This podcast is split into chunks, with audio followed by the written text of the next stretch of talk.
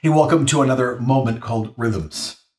Uh, a few weeks ago, I found this by Angus Reid, and it was a summary of how we as Canadians are feeling over the last eight weeks. And this is in descending order worried, anxious, grateful, bored, optimistic, depressed, normal, untroubled, numb, pessimistic. Sound familiar? In all those emotions, maybe you're you're not sure what to do, what to say, where to go, or maybe some of us are feeling some other things. Maybe we're feeling disqualified these days in our Christian life or somewhere else, or disappointed, or disconnected. And I think all of us are just feeling done. When you feel disqualified, disappointed, disconnected, and done, much of the time we don't have the energy, the strength. Actually, we don't even have the words anymore. And we feel like we just can't bring anything to the table. Well, in those moments where we've got nothing left or very little left, or we feel we just can't move forward, we all need to remember that others are standing in the gap for us.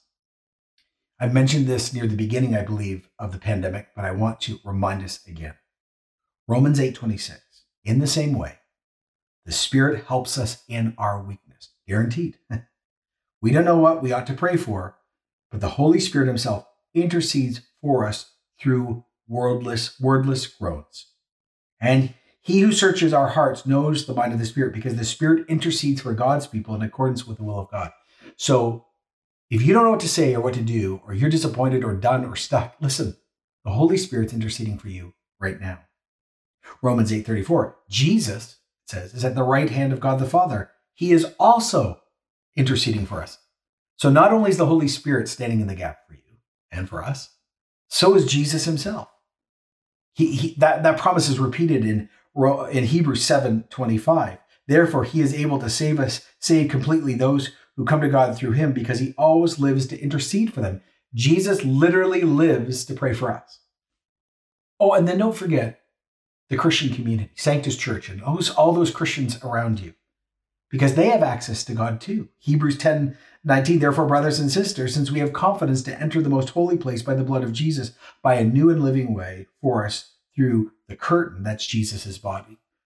So if, if you are feeling disqualified, or disconnected, uh, done, disappointed, and you feel you can't bring anything to the table, remember today the Holy Spirit is praying for you, Jesus is praying for you, and other Christians who have the access, like you do, to God's presence are also praying for you.